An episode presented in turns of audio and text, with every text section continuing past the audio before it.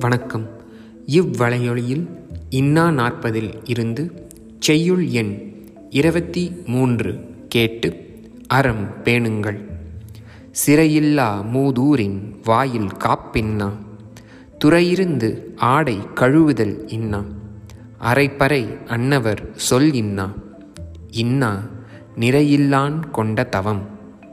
மதில் இல்லாத பழைய ஊரின் வாயிலை காத்தல் துன்பமாம்.